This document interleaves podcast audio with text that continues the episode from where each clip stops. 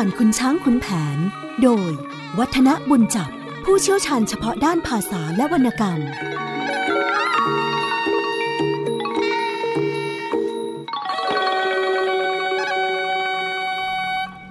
สวัสดีครับท่านผู้ฟังครับ ช่วงเวลาของเรื่องเล่าขานผ่านขุนช้างขุนแผนก็กลับมาพบกับท่านผู้ฟังอีกครั้งหนึ่ง ผมวัฒนบุญจับมารับหน้าที่เล่าขานวรรณคดีสำคัญเรื่องนี้ให้ท่านผู้ฟังได้ฟังกัน ตอนนี้ก็เรียกกันว่า ใกล้จะได้เวลาจบเรื่องเต็มทีแล้วล่ะนะครับ เพราะว่าเป็นตอนที่ประหารวันทองแล้ว คงจะต้องบอกว่าในส่วนของเรื่องที่ผ่านไปนั้น พระวัยหรือว่าพลายงามนั้น ก็เข้าไปเฝ้าสมเด็จพระพันวษา แล้วก็ขอพระราชทานอภัยโทษให้แก่มารดาก็คือวันทอง นะครับ ซึ่งว่ากันตามจริงเนี่ยทั้งพระวัย ทั้งขุนแผน ทั้งคู่เนี่ยมีความรู้ในเรื่องของจับยาม ดูเลิกล่าง ดูเลิกบน เมื่อจับยามดูแล้วก็เห็นกันทั้งสองคนแหละครับว่า คราวเนี้ยนางวันทองไม่รอดแน่ แต่ถึงจะเห็นอย่างนั้น ก็ไม่ได้พูดอะไรกัน พระวัยคิดแต่ว่าจะเข้าวังไปขอพระราชทานอภัยโทษ เพื่อทำหน้าที่นี้เป็นครั้งสุดท้ายให้แก่แม่ก็คือวันทอง ก่อนจะไปก็สั่งให้พ่อก็คือคุณแผนเนี่ยบอกว่าคอยดูแลแม่ให้ดีนะ อย่าให้ใครทำร้ายได้นะแล้วตัวเองก็ไปบอกกับเจ้าพญายมราช ซึ่งเป็นผู้อำนวยการการประหารชีวิตครั้งนั้นให้ที่ทราบกัน และในฝากของจมื่นวัย หรือว่าพลายงามก็เข้าประกาศบังคมทูล ขอพระราชทานอภัยโทษ ขอให้เจ้าพญายมราชเนี่ยรอก่อนนะอย่าเพิ่งประหารชีวิตจนกว่าจะรู้ผล ซึ่งตรงเนี้ยเจ้าพญายมราชก็รับคำพอเข้าไปในวัง พระวัยก็เข้าเฝ้าสมเด็จพระพันวษา แล้วก็กราบทูลขอพระราชทานอภัยโทษ ซึ่งก็โปรดพระราชทานให้พระวัย นะพระวัยดีใจ รีบออกมาจากที่เฝ้า พอเห็นตะวันคล้อยลงจากใกล้ค่ำเกรงว่าจะไม่ทันก็ชวนกับพระท้ายน้ำรวมทั้งบ่าวพระอีกหลายคนขึ้นม้ารีบวิ่งออกไปถึงที่ประหารนะคือตอนไปเนี่ยไม่ได้ไปม้านะขากลับนี่กลัวจะไปทันขี่ม้ามาเลย แล้วก็ยกธงขาวเป็นสัญญาณมา ทางฝ่ายเจ้าพญายมราช ก็เรียกว่า ประวิงเวลารอการประหารชีวิตนางวันทองเอาไว้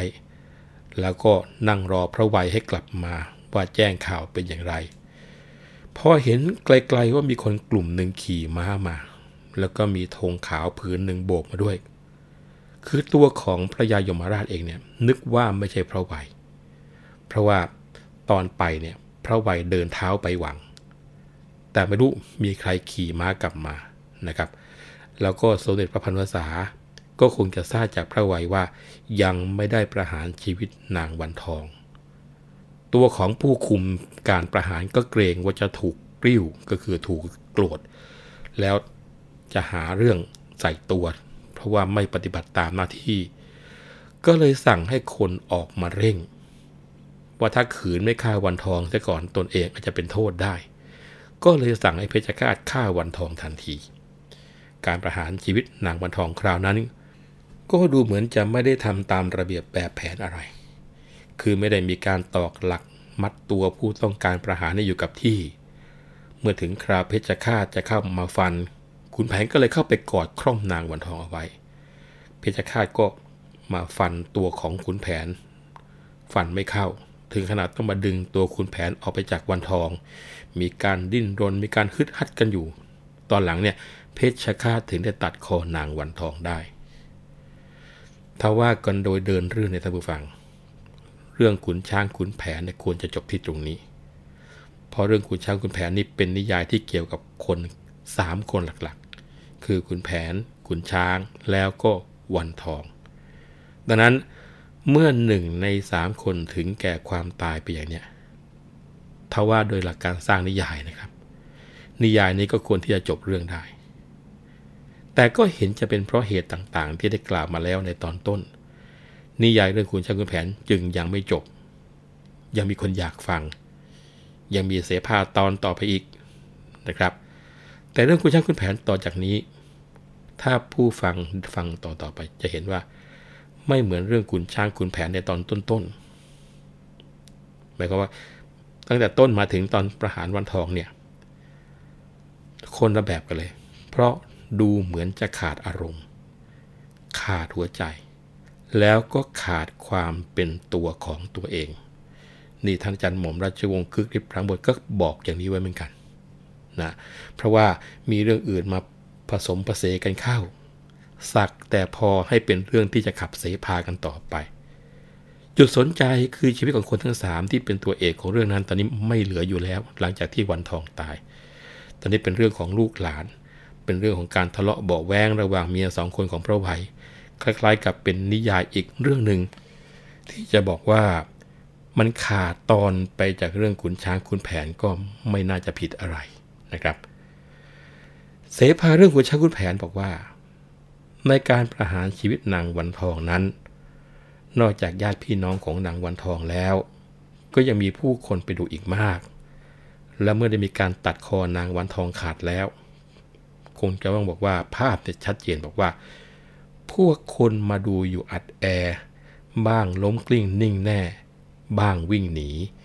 บ้างก็นวดฟันคันขยี แก้กันอึงมี่เป็นหมู่ไป ผลจากภาพตรงนี้นะครับ สามีของนางวันทองทั้งสองคนนะไม่ว่าจะเป็นขุนแผนหรือว่าขุนช้าง ลูก ภรรยาที่เป็นรองลงมาของขุนแผน ลูกสะพ้ายแม่ผัว แม่ตัว เป็นลมล้มกลิ้งสิ้นสติ ซึ่งภาพเหล่านี้คงจะต้องว่าเป็นธรรมดาของแต่ละคนที่ไปเห็นเหตุการณ์อย่างนั้น ผมยังประทับใจเรื่องที่ท่านอาจารย์หม่อมราชวงศ์คึกฤทธิ์ปราโมทได้เคยบันทึก ว่าท่านก็ได้เคยรู้เรื่องราวเหล่านี้เหมือนกัน ท่านบอกว่า สมัยที่ท่านยังเป็นเด็กๆเนี่ยแต่ว่ารู้ความแล้วนะครับ ก็ได้เคยเห็นการประหารชีวิตมาครั้งหนึ่ง ที่วัดอะไรท่านหม่อมราชวงศ์คึกฤทธิ์ท่านก็บอกท่านก็ไม่ทราบ เพราะว่าจำชื่อไม่ได้ รู้แต่ว่าตั้งอยู่บนคลองแสนแสบ เมื่อเขานำตัวนักโทษ ซึ่งจองจำเต็มที่มาถึงวัดนั้น เขาก็พาตัวหรือว่าหิ้วตัวนะท่านบอกน่าจะเรียกว่าหิ้วตัวจะถูกกว่า เอาขึ้นไปบนศาลาการประเรียนของวัด บนนั้นก็จะมีพิธีอะไรบ้างตัวของท่านหม่อมราชวงศ์คึกฤทธิ์ท่านก็บอกว่าก็ไม่ได้ขึ้นไปดูนะครับ ก็เลยไม่กล้าที่จะเอามาเล่า เพราะว่าอาจจะผิดพลาดได้ แต่ผู้ใหญ่บอกท่านบอกว่า เขาเลี้ยงข้าวนักโทษ หากนักโทษต้องการจะกินอะไรเขาก็จะหามาให้กิน เมื่อเลี้ยงเสร็จแล้วก็จะให้นักโทษเนี่ยฟังเทศ ฟังเทศเสร็จก็ถวายของพระ แล้วก็ให้นั่งรอการประหารชีวิตอยู่บนนั้น แล้วท่านก็เล่าต่อบอกว่า บนลานวัดเนี่ยเขาก็จะมีการปักหลักเอาไว้มัดนักโทษ ซึ่งจะต้องประหารสูงขนาดไหล่นักโทษ พอนักโทษนั่งลงกับพื้นดินก็จะมีไม้ขวางอยู่บนหลักสำหรับเอาเชือกสายสิญจนอย่างกับที่ใช้ตราสังศพเนี่ยครับ เอาไว้มัดต้นแขนติดกับไม้ขวางนั้น ที่ตัวหรือที่เอวก็จะมัด ติดกับหลักที่ปักอยู่ในดิน ซึ่งท่านบอกเองว่ายังไม่ได้สังเกตเหมือนกัน รู้แต่ว่าคอนักโทษเนี่ยจะพ้นขึ้นมาจากหลัก แล้วก็ตัวนักโทษนั้นก็นั่งเหยียดขาตรง ทั้งโซ่ตวนก็จะมีการจองจับเอาไว้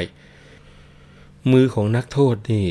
จะถูกจับเอามาให้ประนมเอาไว้ที่หน้าอกนะแล้วก็ในมือก็ถือดอกไม้ทูบเทียน แล้วก็ดูเหมือนว่าจะมีหมากมีพลูด้วยเนี่ยท่านอาจารย์คือท่านบันทึกเอาไว้อย่างนั้น และมือนั้นก็ต้องมัดเอาไว้เหมือนกันมิฉะนั้น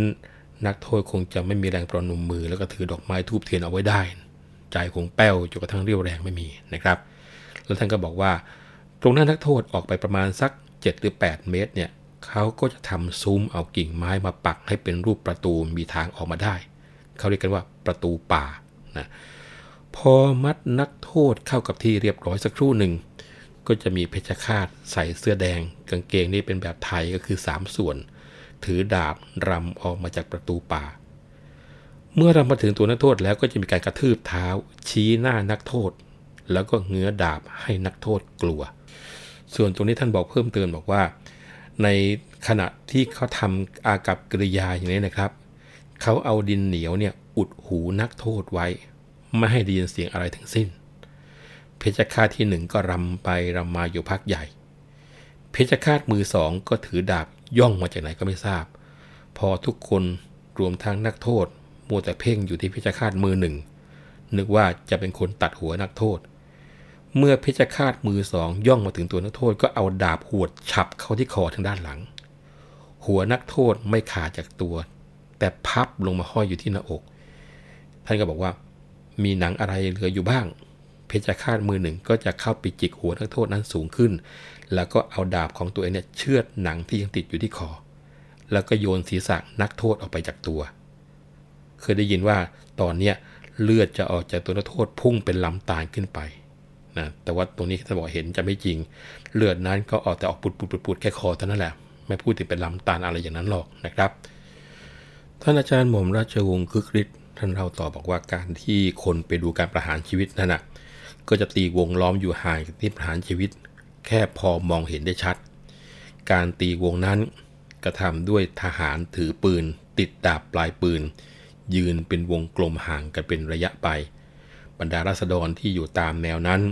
ก็ไม่ได้ล่วงล้ำเข้ามา ที่ดูอยู่บนสาราการเปลี่ยนก็มี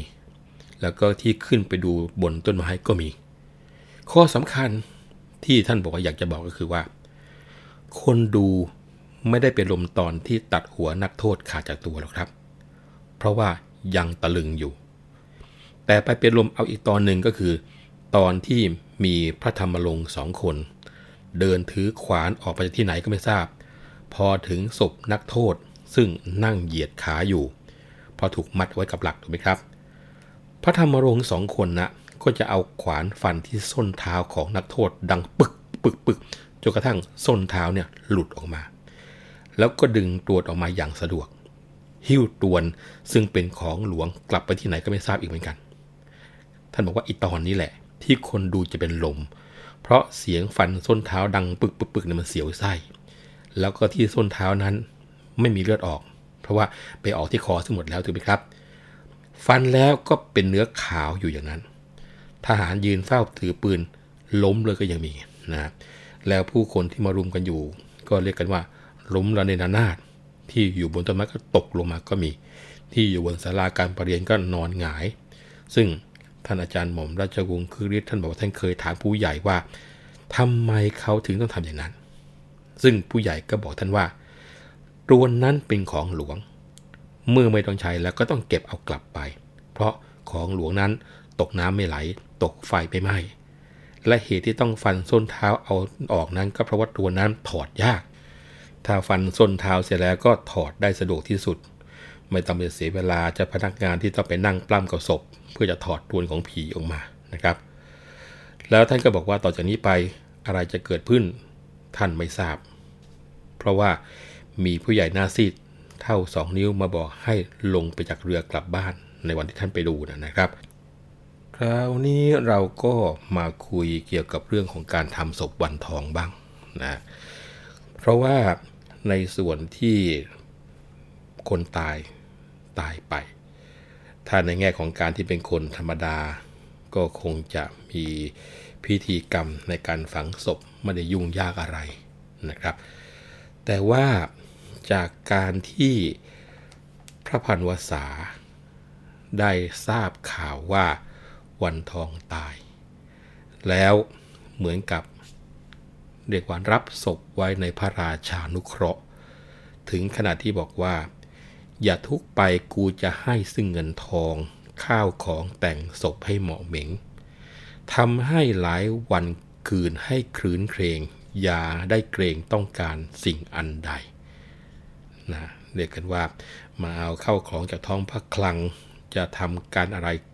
เต็มที่ไปเลยนะทั้งโขน มอนรำมวยปล้ำคำลงจงมีหนัง ตีประโคมคล้องกลองให้ก้องดัง ให้หีบตั้งใส่ศพให้ครบครันได้เห็นงานศพของวันทอง ก็เลยกลายเป็นงานศพหลวง แล้วก็ออกจากคลึกครื้นกว่าสามัญชนนะครับ เพราะว่าหลังจากที่ได้ทรงรับศพนี้ ไว้อยู่ในพระราชานุเคราะห์แล้ว ก็มีการขุดศพนั้นอาบน้ำแล้วชำระ ยกทรงใส่หีบพระราชทาน เครื่องอานตั้งแต่งเป็นจังหวะ ปีชวาร่ำร้องกลองชนะ นิมนต์พระให้นำพระธรรมไป พลายชุมพลนุ่งขาวใส่ลอมพอก โปรยเข้าตอกออกหน้าหาช้าไม่พวกพ้องพี่น้องก็ร่ำไรนุ่งขาวตามไปล้วนผู้ดี ตอนนี้มีการขุดศพที่ประหารไปแล้วเนี่ยมาอาบน้ำศพ แล้วก็เอาศพใส่หีบพระราชทาน หีบศพนี้เป็นหีบกูดันนะครับ คงจะต้องบอกว่าถ้าในแง่ของบ้านเราทุกวันนี้หีบกูดันนี้สร้างขึ้นมาในรัชกาลที่หนึ่งสำหรับพระราชทานแก่ศพผู้ที่มีบรรดาศักดิ์มีเครื่องประโคมก็คือปีชวากลองชนะ พระก็จะสวดอภิธรรมเวลาเคลื่อนศพ ในเรื่องตรงจุดนี้ พลายชุมพลก็นุ่งขาวใส่ลอมพอก โปรยเขาตอกออกหน้ายายก็นุ่งขาวเดินตามศพกันไป เรื่องของการโปรยข้าวตอกเนี่ยน่าสนใจท่านผู้ฟัง ท่านเสถียรโกเศษอธิบายบอกว่า เวลาหามศพไปตามทางเนี่ยครับ จะจัดให้มีคนโปรยข้าวตอกไปตลอดทาง บางคนนี่ใช้ข้าวสารโปรยเลยก็มี ตรงเนี้ยเป็นปริศนาธรรมนะครับ มายความว่ายังไง คือข้าวตอกหรือว่าข้าวสารเนี่ยจะไม่งอกงามอีกชั้นใด ผู้ที่ตายไปแล้วก็ฉันนั้นนะพิธีหลวงก็มี ประเพณีของชาวอีสานก็จะมีหม้อบรรจุข้าวตอกโปรยไปตามทางเหมือนกัน แต่ว่าทางภาคอีสานในอดีตเขาชี้แจงบอกว่า พวกผีที่มาคอยรับจะวุ่นอยู่แต่เรื่องเก็บข้าวตอกกิน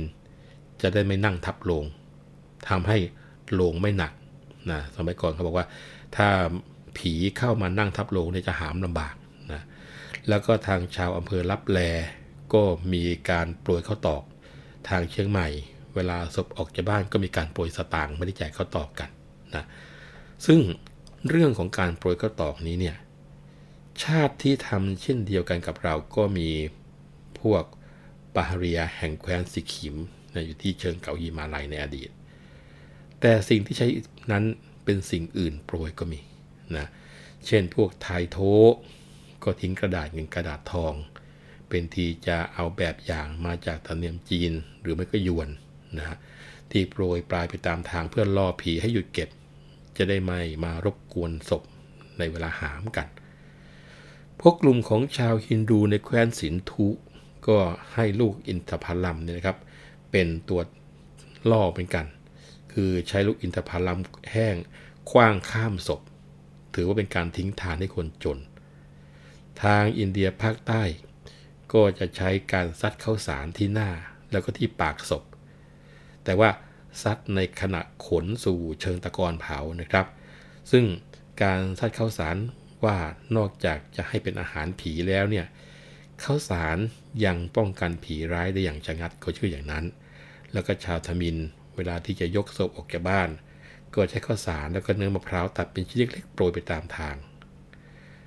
ทางฝั่งยุโรปเขากันว่าในแถบสวีเดน ก็จะใช้เมล็ดลินซีดเนี่ยโปรยไปตามนอกบ้าน หรือบางทีก็ใช้ข้าวเปลือกโปรยตามทางที่หลุมศพ ฝังศพนี่ว่ากันจริงๆนี่เป็นวิธีการทำให้ผีงงเท่นั้นนะครับ ซึ่งในขุนชาคุณแผนเนี่ยเครื่องศพตกแต่งอยู่ดาดเดืน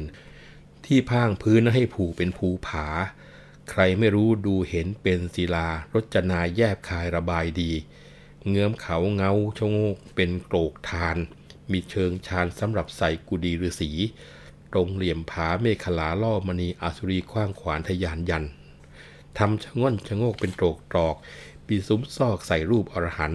ทั้งเสือหมีสองสัตว์เข้ากัดกัน ยิงฟันผันพงะตะละเป็น คือบรรดาภาพเหล่านี้เนี่ยนะครับ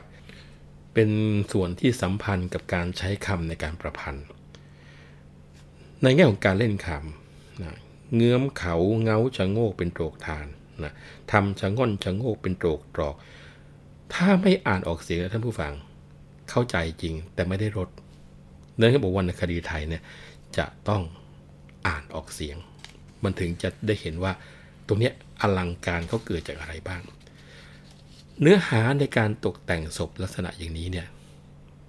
ท่านการจนกพันธ์ได้ให้ข้อคิดเอาไว้ว่า เรื่องขุนช้างขุนแผนเป็นเรื่องแสดงขนบธรรมเนียมประเพณีเอาไว้อย่างดีตลอด โดยเฉพาะงานศพวันทองนี้ก็เช่นกัน เครื่องศพที่ผูกเป็นภูเขาทำให้คิดถึงคำว่าเมน ซึ่งเห็นจะเป็นประเพณีไทยทำกันมาตั้งแต่โบราณเช่นกัน ท่านบอกว่า เมื่อยังเป็นเด็กเนี่ยได้เคยเห็นที่ตั้งศพทำเป็นภูเขาหลายแห่ง ที่บ้านของท่านการจนากพันเอง ก็เคยทำเป็นภูเขาสูงใหญ่ตั้งศพ ในสมัยธนบุรีท่านบอกว่าปีกล่าวเอาไว้ในหนังสือพระราชวิจารณ์ถึงศพของพระเจ้านาราสุริยวงศ์บอกว่าศพนั้นตั้งกลางแจ้งไม่มีเมน เบญจาสามชั้น ตั้งแต่พื้นดินขึ้นไปผูกเป็นภูเขา ตั้งกระถางต้นไม้สามรอบ ปักฉัดเงินฉัดทองทั้งสามชั้นถัดเขาสามชั้นนี้ขึ้นไป เป็นร้านม้า ปักเครื่องสูงที่มุมร้านม้าทั้งสี่ทิศ จนถึงแว่นฟ้าตั้งโกดต่อไปมีความคิดที่จะทำนี้เหมือนกันกับรัชกาลที่สี่เมนของกรมหมื่นวิษณุนาถเป็นจตุรมุกไม่มียอด หรือเครื่องบนลงเสียวางรอดที่ปลายเสาเมน ตั้งพระเมนน้อยขึ้นมานั้น ข้างล่างผูกเป็นเขา แต่คราวนี้ไม่ได้ทำเป็นเบญจาผูกอย่างเขาไกรลาดเรียกว่าบรมบรรพศนะนี่ที่ท่านการจนกพันธ์เขียนเอาไว้ แล้วท่านก็เสริมบอกว่า ที่ตั้งศพที่ทำเป็นภูเขานี้ เห็นจะเป็นประเพณีไทยมาเก่าแก่ที่ทำเช่นนั้น ก็คงจะหมายถึงว่า เขาพุสเมนเป็นเขาที่เทวดาอยู่ตรงกับสวรรค์ ผู้ตายนั้นถือว่าจะต้องไปสวรรค์ เช่น พระเจ้าแผ่นดินตายเรียกว่าสวรรคต ศพผู้ตายจึงนิยมทำที่ตั้งเวลาเผาให้เป็นภูเขา พระเมนหรือเมรุนะซึ่งหมายถึงว่าอยู่บนสวรรค์ ที่ตั้งศพหรือเผาศพจึงเรียกกันว่าเมนสะกดด้วยมอมาสระเอรอเรือสระอุ เพราะตั้งบนเมนดังเขาพระสุเมน งานศพของไทยโบราณ เห็นจะทำเมนคือทำที่ตั้งเป็นภูเขาทั้งสิ้น ถ้าเป็นของรัษฎรก็เรียกว่าเมนเฉยๆนะแต่เขียนเป็นเมรุนะครับ แต่ถ้าเป็นของหลวงจะเรียกว่าพระสุเมน แล้วต่อมาก็คงจะมีการเปลี่ยนแปลงไป เช่น งานหลวงเลิกทำเป็นภูเขา แต่เปลี่ยนทำเป็นเครื่องไม้ อาจจะทำให้สวยงามให้เป็นชั้นรถหลั่นกันลงมาเป็นเหลี่ยม จะหักมุมย่อให้วิจิตรพิสดารอย่างไรก็ได้ ตามฝีมือช่าง อย่างรูปของพระสุเมนต่างๆ ที่เห็นกันอยู่ในปัจจุบันนี้ แต่ถึงแม้ว่าจะเอาภูเขาคือเมนจริง ๆ ออกเสีย ก็ยังคงเรียกว่าเมนตามที่เคยเรียกกันมา เมนที่สะกดเป็นเมรุจึงกลายเป็นที่ตั้งศพไปส่วนรัชดรเช่นกัน ใครตายจะเข้าเมนก็ได้ ไม่จำเป็นจะต้องเป็นเจ้าใหญ่ในโต ในสมัยนั้นก็คือเมนปูนวัสเกต ซึ่งก็ยังเรียกชื่อกันมาอยู่ทุกวันนี้ท่านผู้ฟังครับ หรือว่าถ้าใครอยากจะทำให้ถูกต้องตามประเพณีโบราณก็ทำเป็นภูเขาขึ้นอ่าอันนี้ อย่างกับในงานศพบันทอง ที่ตั้งก็ทำเป็นภูเขาจริงนะซึ่งเก่งมาก นับได้ว่า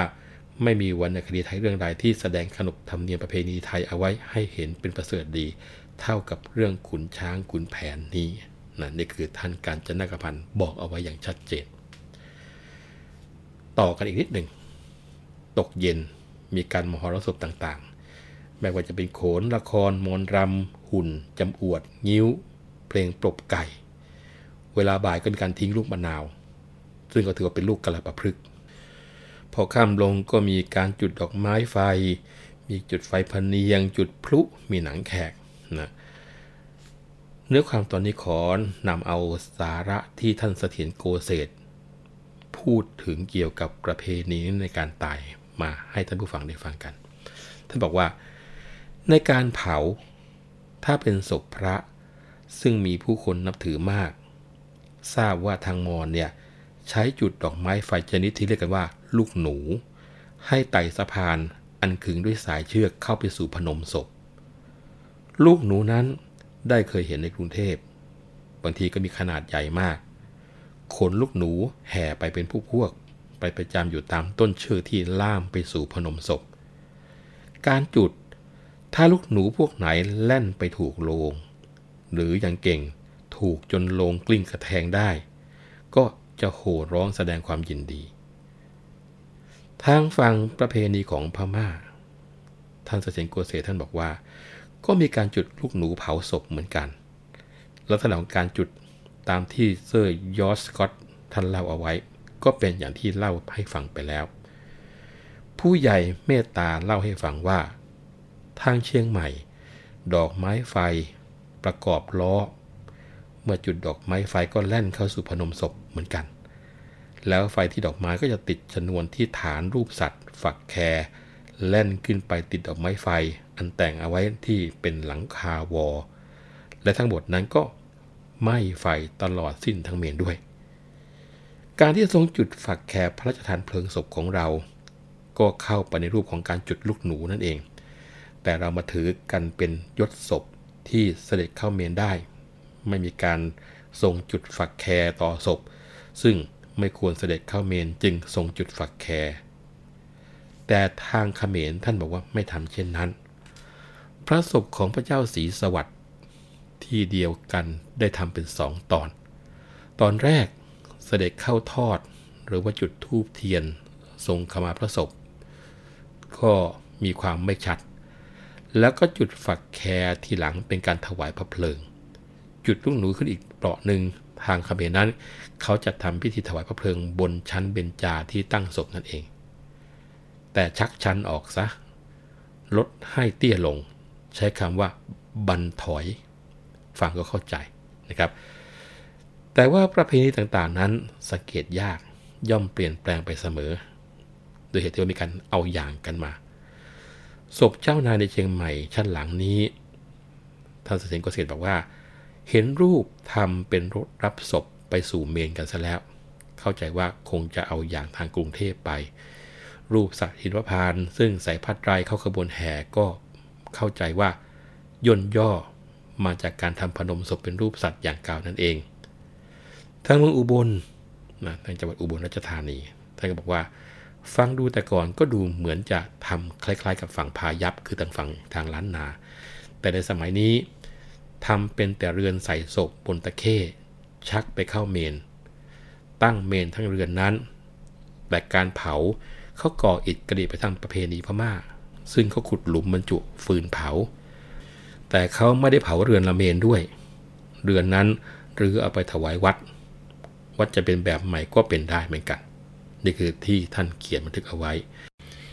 กลับเข้ามาในเรื่องขุนช้างขุนแผน หลังจากที่ท่านอธิการได้ขอจะหมื่นไวบอกว่า ไหนๆแม่ตายไปแล้วก็ขอให้อย่าได้ถือโทษโกรธพยาบาทกับขุนช้างต่อไปเลยนะครับ ตัวของจามื่นไว้ก็บอกว่า เรื่องพวกนี้คงจะต้องบอกว่าขอให้เป็นการยุติกันเท่านี้ อย่าให้มีเวรข้างหน้าไปก็ดีเหมือนกัน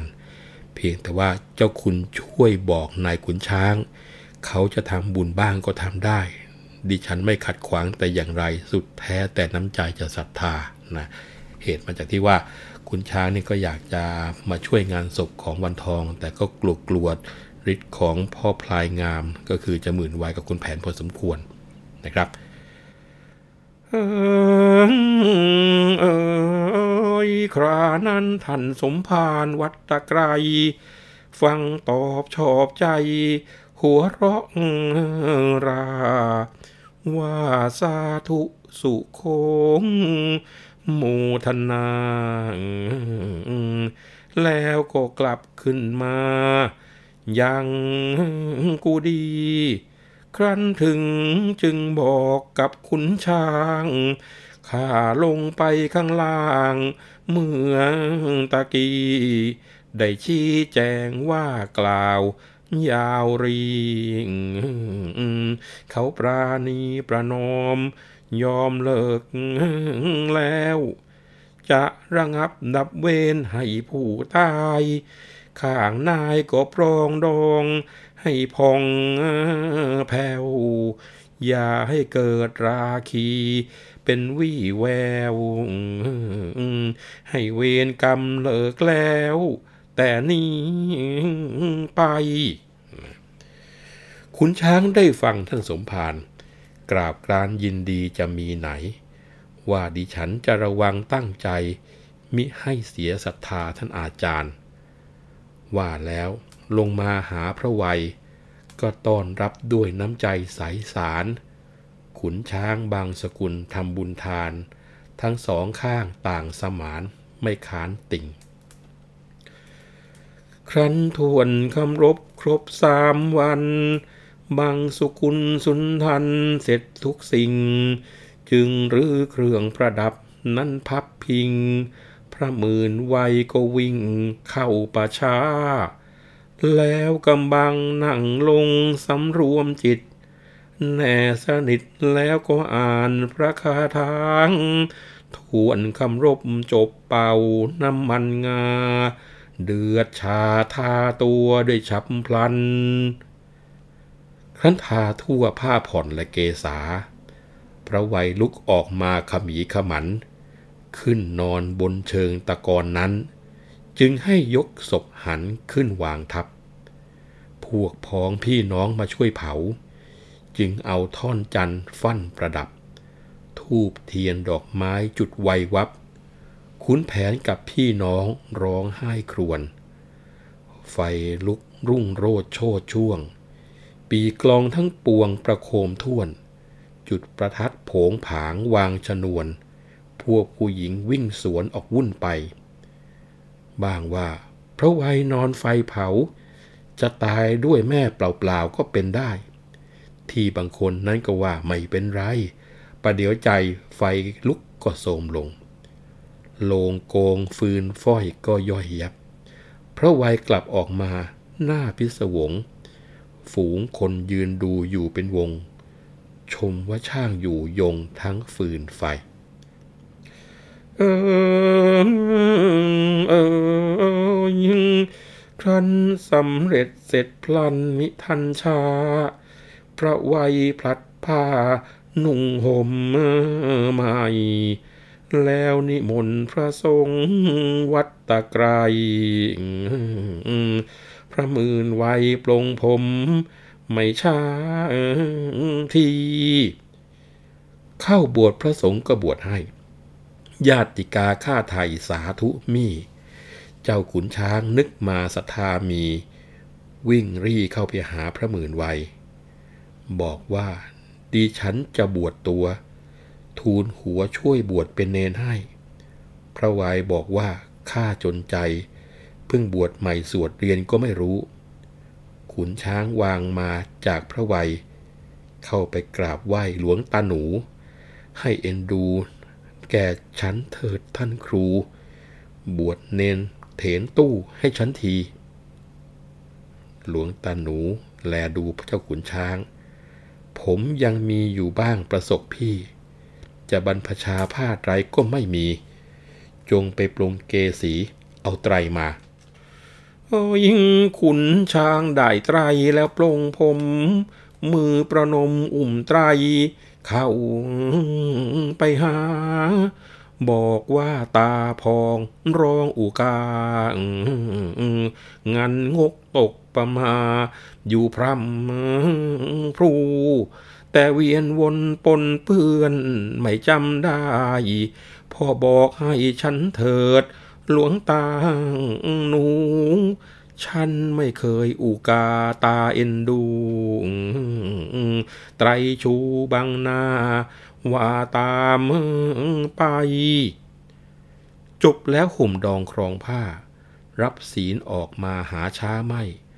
นอนค้างอยู่กูดีที่วัดตะไกร ครบสามคืนศึกไปเมืองสุพรรณ ออเออครั้นเสร็จงานปรงศพเจ้าวันทองจึงฉลองพระวัยกเกษมสันบวชเรียนครบเสร็จได้เจ็ดวัน ก็ศึกพลันเข้าเฝ้า เจ้าเวียงชัยพอเพลาพระองค์ผู้ทรงพบกระจรจบในทวีป น้อยใหญ่ เสด็จออกยังท้องพระโรงชัยพระมื่นไว้ก็กราบ ลงบัตรดน ขอเดชะฝ่าละองธุลีพระบาท ขอถวายพระราชกุศล ข้าพระพุทธเจ้าได้บวชตน ตามจนฉลองคุณมารดา กรานั้นสมเด็จนเรนศูน ฟังทูลทรงพระสวนสำรวนรา จบพระหัตตรัสว่าโมทนา แล้วประทานเสื้อผ้าพระหมื่นไว้พระทรงคิดกิจการในดาวแดนไอ้คุณแผนพ่อมึงเป็นชันนาย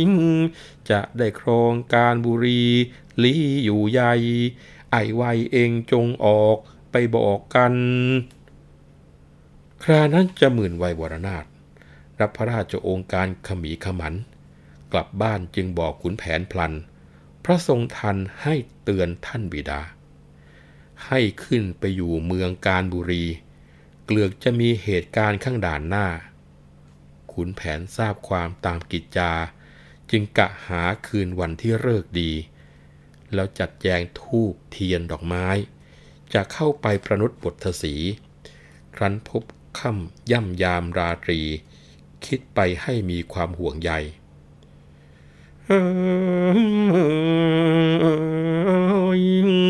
จึงมาบอกเนื้อความทองประสิง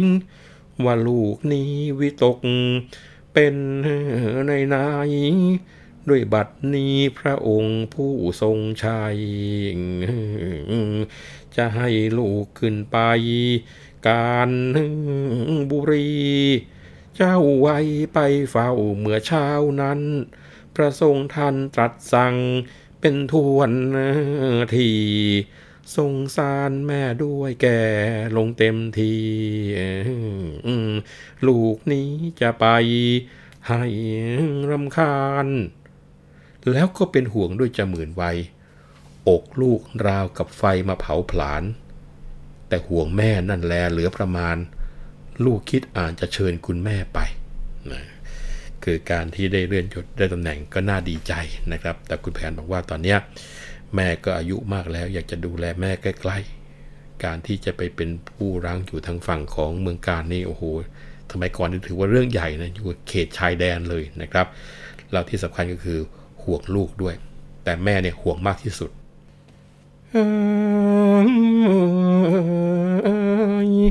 ทองประสีฟังว่าน้ำตาหลัง นั่งนึกตรึกตราแล้วปรางสายจะคืนขัดทัดทานประการใด ก็จนใจด้วยเกรงพระอาญาครั้นแม่จะตามเจ้าขึ้นไป ก็สงสารเจ้าไว้เป็นหนักนางจะอยู่เดียวเปลี่ยวเปล่า เศร้าวิญญาณกำพร้าสารพัดทุกสิ่งไป ห่วงลูก ห่วงหลานปานอกหัก ไม่รู้ที่จะยักไปทางไหน จำเป็นเห็นจะอยู่กับเจ้าวายไม่มีใครโก็จะซ้ำน้ำตาย้อยตั้งแต่แม่ตายไม่หายเศร้า พ่อจะจากอีกเล่า เหลือเละห้อย ครั้นไม่ไปก็อะไรชุมพลน้อย แกอ้อยส้อยถอนจิตคิดรีรอ โอ้โห เจ้าประคุณทูลหัวแม่ จงเอ็นดูคนแก่เถิดนะพ่อ อย่าให้แม่ชอกช้ำน้ำตาคลอ ขอชุมพลให้แม่เถิดเป็นไร เกรียมตรมจะได้ชมแต่หลานน้อย ถึงจะค่อยคลายทุกข์ที่หม่นไหม แม่แก้กริยา อย่าอาลัย เอ็นดูกู กูไหวแล้วแม่คุณ ครานั้นนางแก้วกิริยา ฟังคำคุณยา แล้วว่าวุ่นให้อาลัยลูกยาด้วยการุณเนื้ออุ่นของแม่จะจากไป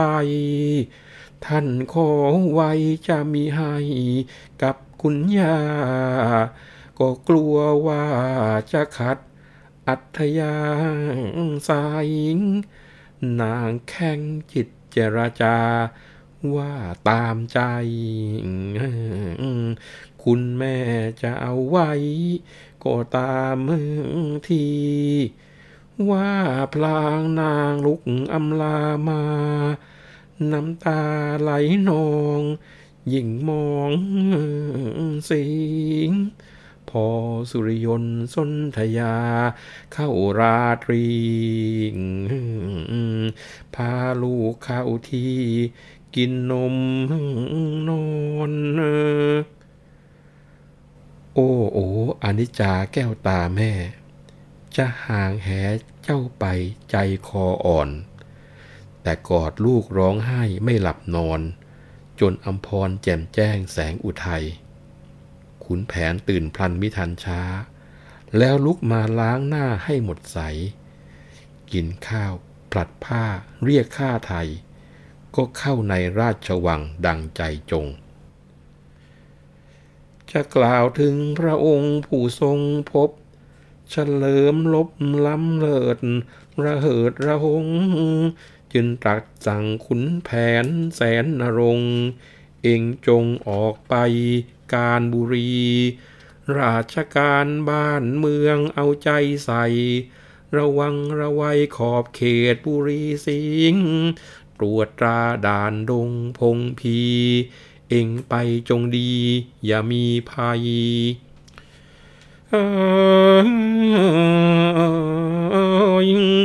คุณแผนรับพระพรใส่เกสางเสด็จขึ้นกลับมาหาชาใหม่ครั้นมาถึงเขหางสั่งข้าไทย บ่าวไพรให้เตรียมสเสบียงพลัน เจ้าแก้วกริยานางลาวทอง หาของเสร็จสิ้นทุกสิ่งสรร เตรียมช้างบรรทุกทุกสิ่งอัน ข้างพวกเกวียนนั้นให้ล่วงไป รุ่งขึ้นเช้านั้นวันอาทิตย์ มหาสิทธิโชคอันผ่องใส ชวนเจ้าแก้วกิริยาคลาใคลกับลาวทองกราบไหว้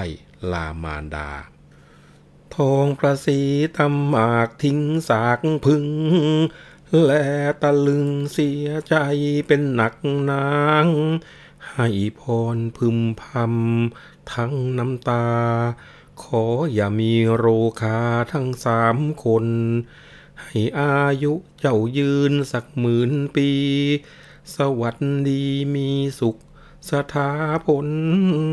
ให้เกิดลูกสักพันวันละคน อชุมพลมาที่นี่สิพ่อมา จะร้องไห้ตามแม่เข้าไปใหญ่ ไม่กลัวไอ้ลิงสแมตุ๊กแกป่า อยู่กับย่าย่าจะให้ตุกกตา ซื้อขนมสมซาให้เจ้ากิน นางแก้วร่ำฝากซึ่งลูกรัก โศกสลักเพิ่มพูนอาดูนดิ้น คลอน้ำตาปรีปรีลงรี่ริน ผินหน้ามาสั่งวังเวงใจ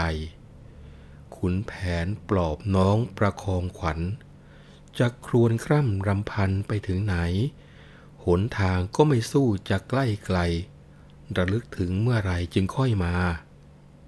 นางแก้วกิริยาคลายอาลัย อุ้มลูกส่งให้แก่คุณย่า เป็นห่วงใยมิใคร่จะใคลคลา น้ำตานางไหลละลุมหลง ขุนแผนสั่งสอนพระหมื่นวัย กับสองลูกสะพ้ายตามประสงค์ เอาฟ้าฟื้นยื่นให้ดังใจจง แล้วลงยันฝ่ามือมิทันช้า ตบหน้าผากพระไวยแล้วให้พร พระไวยอ่อนเสียนกล้าวด้วยหันษา น้อมคำนับรับพรของบิดา วันทาแทบเท้าขุนแผนพลันเจ้าสร้อยฟ้าสีมาลาทั้งสองนาง ไหวพ่อพัวพลางต่างโศกสัน ฟูงฝ่ายน้ำตา ยิ่งจาบัน ต่างรำพันรำสั่ง หลังน้ำตา เจ้าแก้วฝากฟังพลายชุมพล ทั้งสองคนฝากน้อง ด้วยเถิดนาง ผิดชอบขู่รู้เอาเถิดรา แม่อย่าได้ฉันทา รังเกียจน้อง ร่ำสั่งกันแล้วก็ขึ้นช้าง สองนางขี่พังมาทั้งสอง พระการบุรีขึ้นขี่พลายจำลอง บ่าวไพร่เนืองนองตามกันไป แฟ้มโพลโยโยนอยู่ยวบยาบ ยกหาบส่วนเซเป๋ไปต้อนพลด้นดงเข้าพงไพร